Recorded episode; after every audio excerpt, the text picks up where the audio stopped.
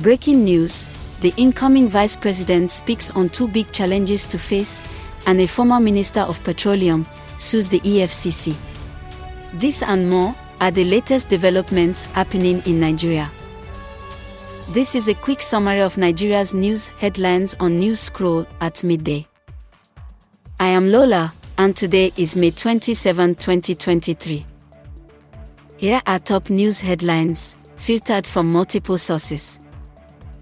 Lagos State has warned trailer or container owners against parking on roads to avoid prosecution. Report by The Guardian NG. Number 2. The federal government unveils its national carrier, Nigeria Air.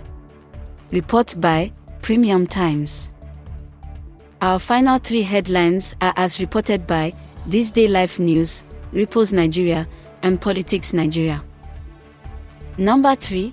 A former Minister of Petroleum, Mrs. Diezani Madueke, has slammed a 100 billion naira libel and defamation suit against the EFCC.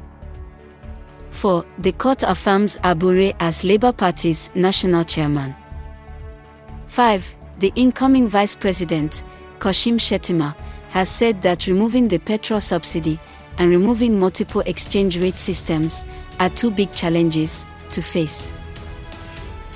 This rounds up the midday news scroll headlines broadcast.